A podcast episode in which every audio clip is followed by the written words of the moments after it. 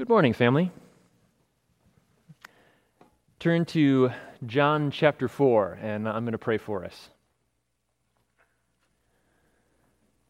Father, I am I'm grateful that we are forever yours. And I'm grateful that you, Jesus, invaded your creation in a way that I can't possibly wrap my brain around. But because of that, because you were willing to live among us and die for us and resurrect from the dead.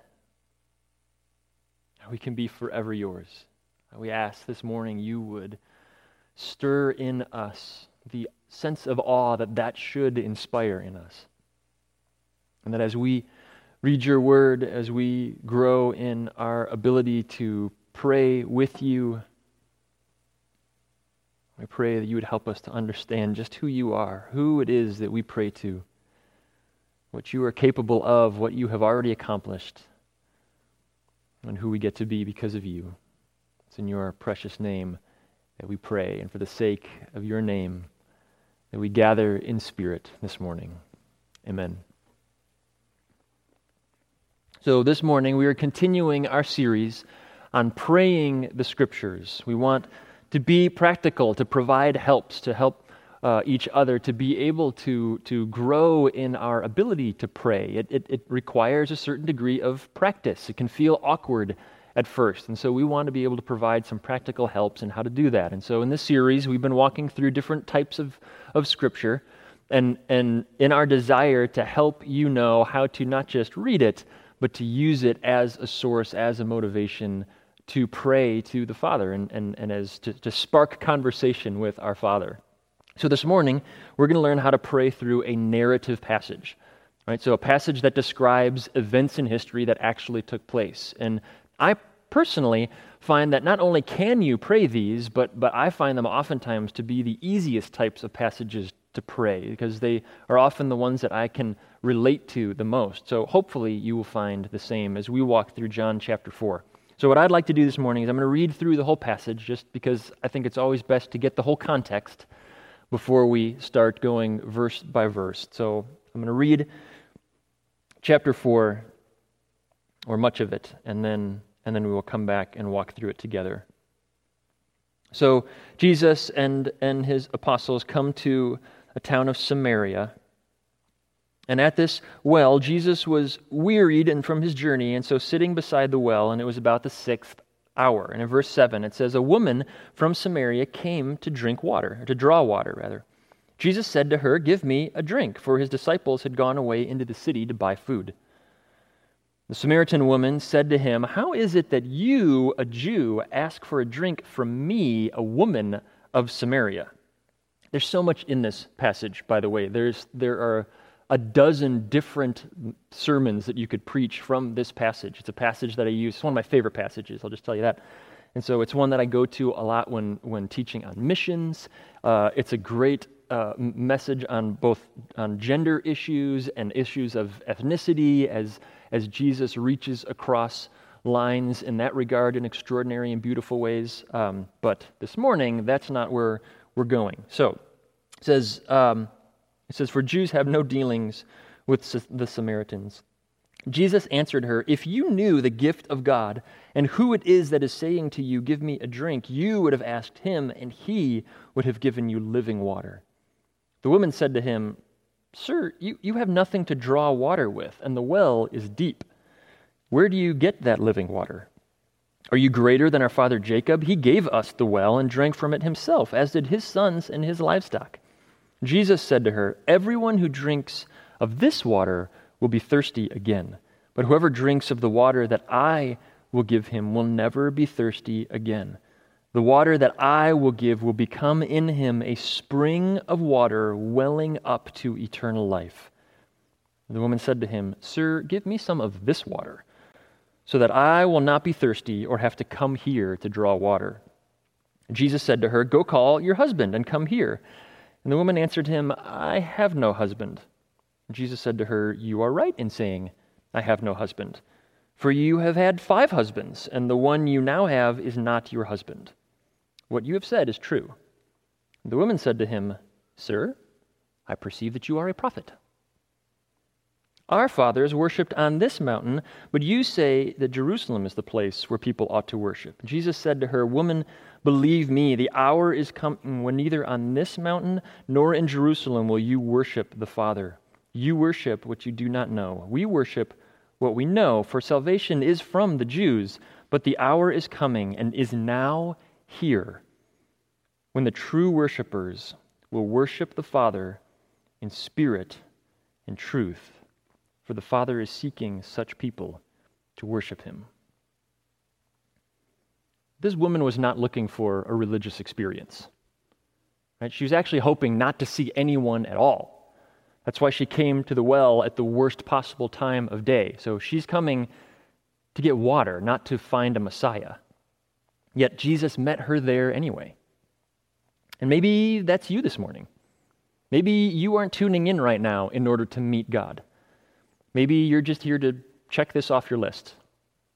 Right? Maybe it's not maybe not getting to gather this morning feels like more of a relief than a disappointment because you didn't really expect to meet Jesus here anyway, so why not stay on your couch, right? Maybe you read the Bible just because you know you should. Or maybe you read the Bible because you hope it will solve your problems or answer hard questions for you, but you certainly don't expect to actually interact with the Holy Spirit in a very tangible way, that He would communicate to you and with you.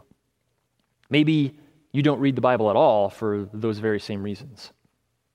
But what if you did? What if we woke up in the morning expecting to have a literal, tangible interaction with the living God of the universe? for real today? What, what if we learned from this woman and simply prayed for Jesus to respond to you and to me in a way that is similar to how he responds to her? I found going through this seven prayers plus a bonus prayer uh, that, that I've been praying for weeks now going through this passage. And I'm not saying that these are the only ones that you can pray in this, or even the correct ones, just simply they are the ones that stuck out to me most plainly. And, and if you downloaded the bulletin this morning, which I hope that you did because that helps you both sing in corporate worship with us, um, but and, and, let you know what's going on, but also uh, it has, I listed these seven prayers on there for you. So the first one is please help me to better understand who you are, Jesus. Number two is please help me to ask better questions. Number three, please give me living water. Number four, please create in me a spring that wells up into eternal life.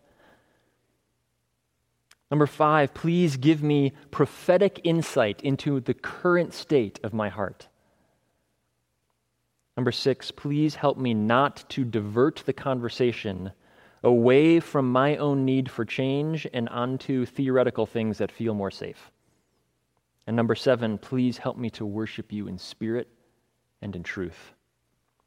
So, number one, please help me to understand who you really are. If you knew who it is that is saying to you, Jesus says, because he knows she doesn't understand who it is that she's talking to.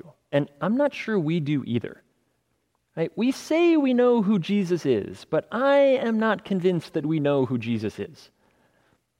I can understand the person who says, I believe Jesus was just a good guy. So I pick a few nuggets that I like and mostly ignore everything else that he said because it's largely irrelevant or wrong.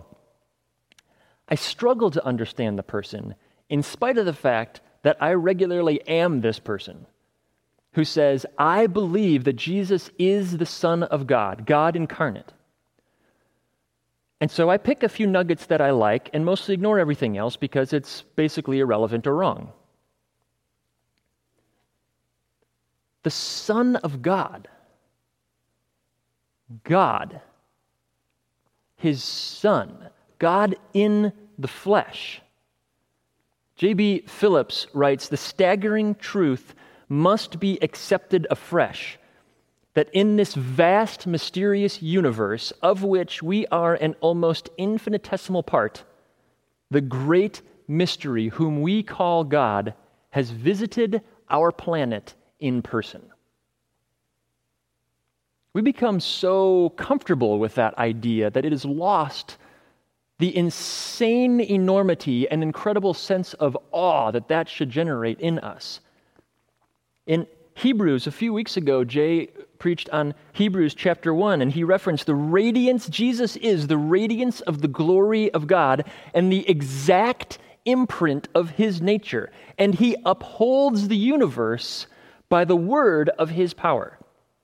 In Colossians, it says, In him are hidden all the treasures of wisdom and knowledge. Why? Because in him the fullness, all the fullness of deity dwells bodily. I don't even understand what that means. That is so impossible to comprehend. My 10 year old, just last week, my 10 year old Haley asked me, so, so Jesus was a man, right, Dad? Yes. But he's God, right? Right. How does that work? Now, I'm a pastor, so I gave her a very pastorally and theologically brilliant response that sounded something like,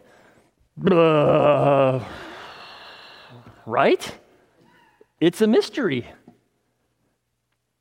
And and before you quickly judge me on the grounds that as a pastor I should have a simple explanation for that, or believing that you do have a simple explanation for that and I am lame for not, understand, please, that every analogy or simplistic explanation that we have for either the Trinity or the Incarnation is unhelpfully, if not overtly heretically, wrong because it is unlike anything. It is not like an apple or an egg or a man who's a father and a, and a plumber and these things. Those things are all great descriptions of ancient heresies, but have nothing to do with the actual Trinity or the incarnation.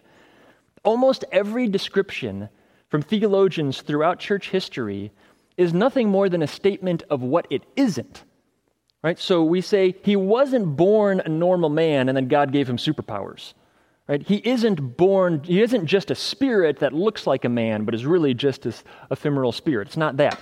We know he's not a Jekyll and Hyde style split personality or half man and half God. We know that it isn't God operating a man puppet. This is, this is the best that theologians throughout church history can come up with denials. We know it's not this. We, can't, we don't really know what it is because all that we know it for sure is that he is an unfathomable mystery, unlike absolutely anything ever. And on top of that, the appearance of Jesus physically in historical time and space is only a tiny moment, a tiny glimpse, like a passing comet of what is actually eternally true about who he is, who he has always been, who he will always be. So the only tiny thing that we have to work with, as difficult as that is, is barely scratching the surface.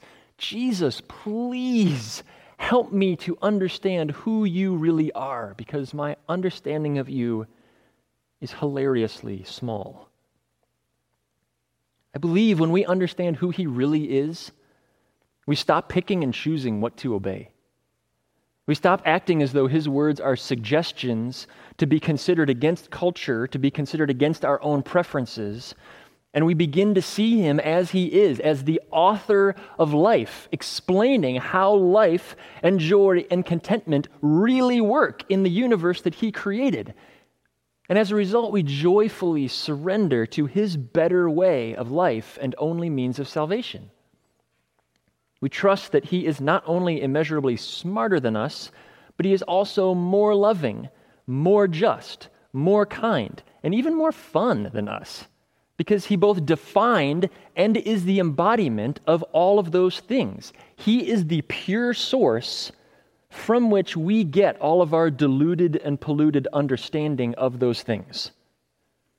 And as we grow in our understanding of who He truly is, we also start asking way better questions. The second prayer, please help me to ask better questions. Jesus says, if you knew who it was that was speaking to you, you would ask. So, if the Father actually answers our prayer, when He responds to us and answers our prayer to more truly understand who Jesus is, we start asking very different questions. I no more obscure theological questions that ultimately change nothing about how I live and love right now, or even eternity. No more irrelevant cultural questions or requests for more stuff that will actually distract us from Him. Instead, we begin asking questions like How do I get more of you? Will you reveal assumptions, habits, fears, desires that are keeping me from experiencing more of you? In which of these options will you get the most glory and your name be made much of? In what way can I love this person the way that you love me? And will you give me living water? So if you knew who it was that was speaking to you, you would ask and he would give you living water. So the third prayer is please give me some of this living water. That's her response. She says, Please give me some of that, but she still thinks he's talking about water, water. So, what in the world does he mean by living water? In Isaiah 12, it says, With joy you will draw water from the wells of salvation. So it ties it to salvation. In Isaiah 44, For I will pour water on a thirsty land and streams on the dry ground. I will pour my spirit upon your offering and my blessings on your descendants. So we've seen it tied to salvation. Here we see it tied to the Holy Spirit of God. In Zechariah 13, on that day there shall be a fountain opened up for the house of David and the inhabitants of Jerusalem to cleanse them from sin and uncleanness.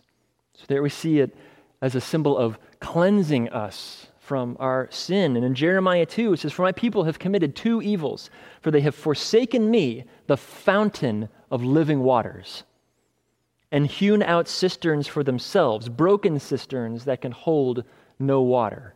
So rather than accessing the source, we try to do it our own way. We settle for a jar, and rather than the fountain, right? And, not, and worse than that, we settle for a broken, leaky jar. And then we think correctly that our jar is lame. Right? And while God is offering us a fountain going directly to the source, we keep asking Him to help us build another leaky jar. But that is a message for another time. In this context, Jesus is referencing poetic passages, drawing on this idea of living water. He's pointing her back to things that the prophets wrote long ago about the Messiah. What he's essentially telling her is if you knew who I was, you would be asking me for the things that only the Messiah can produce salvation, renewal, cleansing from the sting and stain of sin, the Spirit of the living God Himself. She doesn't get it. And far too often, I don't either. Prayer four, please create in me a spring of eternal life. As Jesus continues to describe this to the, to the woman, he says, The water that I will give him will become in him a spring of water welling up in eternal life. A spring, a constant source, continually replenishing. Replenishing what? Eternal life. What on earth does that mean? Makes a difference depending on whether you think Jesus, what Jesus means by eternal life. If you think he just means what we often refer to as the afterlife, then it doesn't mean much. But Jesus speaks differently about this eternal life. In the next chapter, in John, he says, Truly, truly, I say to you, whoever hears my word and believes him who sent me has eternal life. He does not come into judgment, but has passed from death to life. The word has is present tense in the Greek, too.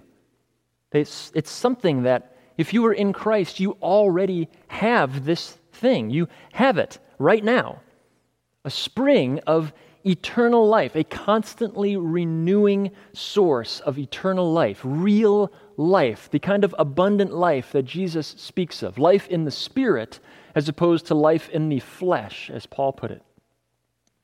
Life lived with full, unlimited access to the unseen reality and all of its resources, in contrast to the stuff of our bodily senses that is ultimately destined for dust and ash. Or as Paul says in 2 Corinthians, we look not to things that are seen, but to things that are unseen. For the things that are seen are transient, but the things that are unseen are eternal. No more broken jars, dunking our faces right into the fountain, and learning how to access this supernatural spring that He has placed within us. Please Father, create in me a spring welling up in eternal life and help me to learn and know and understand how to access it moment to moment, day in and day out. In verse 16 here, we see in her response to say, Please give me some of this living water, Jesus says, Sure, go call your husband.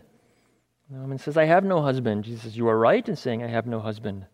And he lays out truths that he couldn't possibly know about her. And her response is, Sir, I perceive that you are a prophet. Which I find a delightfully simple and hilarious response to that. Oh, you have miraculous knowledge that you couldn't possibly have. There's something different about you, Jesus. The woman is astounded and declares that he is a prophet, not because he knows her future, but because he knows her present knowledge that he could not possibly know if it weren't coming directly from the one who sees all and knows the hearts of all. We almost always assume that prophecy means predicting the future. But biblically, the reality is much more often it is God revealing his supernatural understanding of the current state of hearts and things. Most, the majority of the writing of the prophets are God declaring, I know your heart right now, and it's not what you think it is. This is who you truly are, this is who I truly am, and this is what I am doing. And only then does it go on to say, and if things don't change, then this is what is ultimately going to happen. Or don't worry, I've got this. This is where this eventually ends. But prophecy is much more often about a supernatural understanding of what is currently going on. Father, please reveal to me what is in my heart that I cannot see, or reveal your correction and care for me by speaking through someone else about my current state. Please help me to see the ways that I think I know who you are, but that my vision is far too limited and my understanding of you far too small. Help me to see how I am living in the flesh rather than in the spirit, and ignoring the unseen realities all around me. Help me to see how great you are and how perfectly in control you have all of our circumstances. And when he answers, we then have to choose to respond to rather than run from or ignore how he answers. Because what does the woman do? Sir, I perceive that you are a prophet. So here's an obscure question about corporate worship that I was wondering about. Right? She wants to change the subject. In prayer number six, please help me not to divert the conversation away from my own need for change and onto theoretical things that feel more safe. In the Old Testament, when the prophets revealed what was really in the hearts of people, most of the time they responded by beating them up, throwing them out of town, in a ditch, a pit, or a prison, or killing them. So, did not respond well. Right? We prefer a less brutal, but no less personally destructive approach the tactic of the Samaritan woman. Just change the subject. Right? If our Father delivers the conviction through a person, we might deflect, right? Change the subject off of me and onto you. You said it wrong, so I don't have to listen. You do bad stuff too, so I don't have to listen. You hurt my feelings by bringing this up, so I don't have to listen. Not about me, let's talk about you and how you're doing all this wrong. Or we avoid actual repentance and obedience by keeping it theoretical. Right? Oh, I see that I have sin in this area. I think I'm going to spend some time journaling or processing about what it might look like if I were to ever obey that. Or, that makes me think of a podcast that I was listening to about how people in that other church do this wrong all the time. And in doing that, there goes any chance of actual transformation in my heart and as a result, then in my life. Or I just refuse to think about it at all Right? I don't dwell on it, I don't deflect it, I don't, I just stop thinking about it. Right? The Spirit in His love reveals something unhealthy in me that is robbing me of joy, robbing others of feeling loved by me, and God from being glorified through me. And I think, you know, that lawn isn't going to mow itself. I should probably get after that. I change the subject, and now I'm safe. But safe from what? Safe from the abundant life in the Spirit of the living God that Jesus is offering and trying to lead me towards. Safe from being an instrument of transformation in the lives of the people around me. Safe from experiencing a spring of abundant life welling up inside me. Father, please help me not to divert the conversation away from my own need for change and onto other things that make me feel more safe. Jesus, in his love for this woman, actually honors her deflective question with a legitimate answer. Says, the hour is coming and is now here when the true worshipers will worship the Father in spirit and in truth, for the Father is seeking such people to worship him. Please help me to worship you in spirit and in truth. Not in duty or in obligation, not in self righteousness, not in boredom or guilt or apathy. In spirit, first and foremost, connecting to the eternal realities that are constantly swarming all around us, and also in truth. This when we are gathered together as the people of God should be one of the contexts where those unseen realities crash into the tangible, right? Where we do the stuff together that connects us to the, to the things that are immeasurably greater than stuff, right? The habits, the practices that we do that connect us with things beyond just our habits and things. The Spirit of the living God connects and unites us, regardless of how spread apart we are across the city, the county, the country, or the world. Yet we long to experience God's presence in the way that we only can when we are together in person. We make these requests to our Father for ourselves in order to truly know and experience love and worship the real Jesus. But we also ask for the sake of others.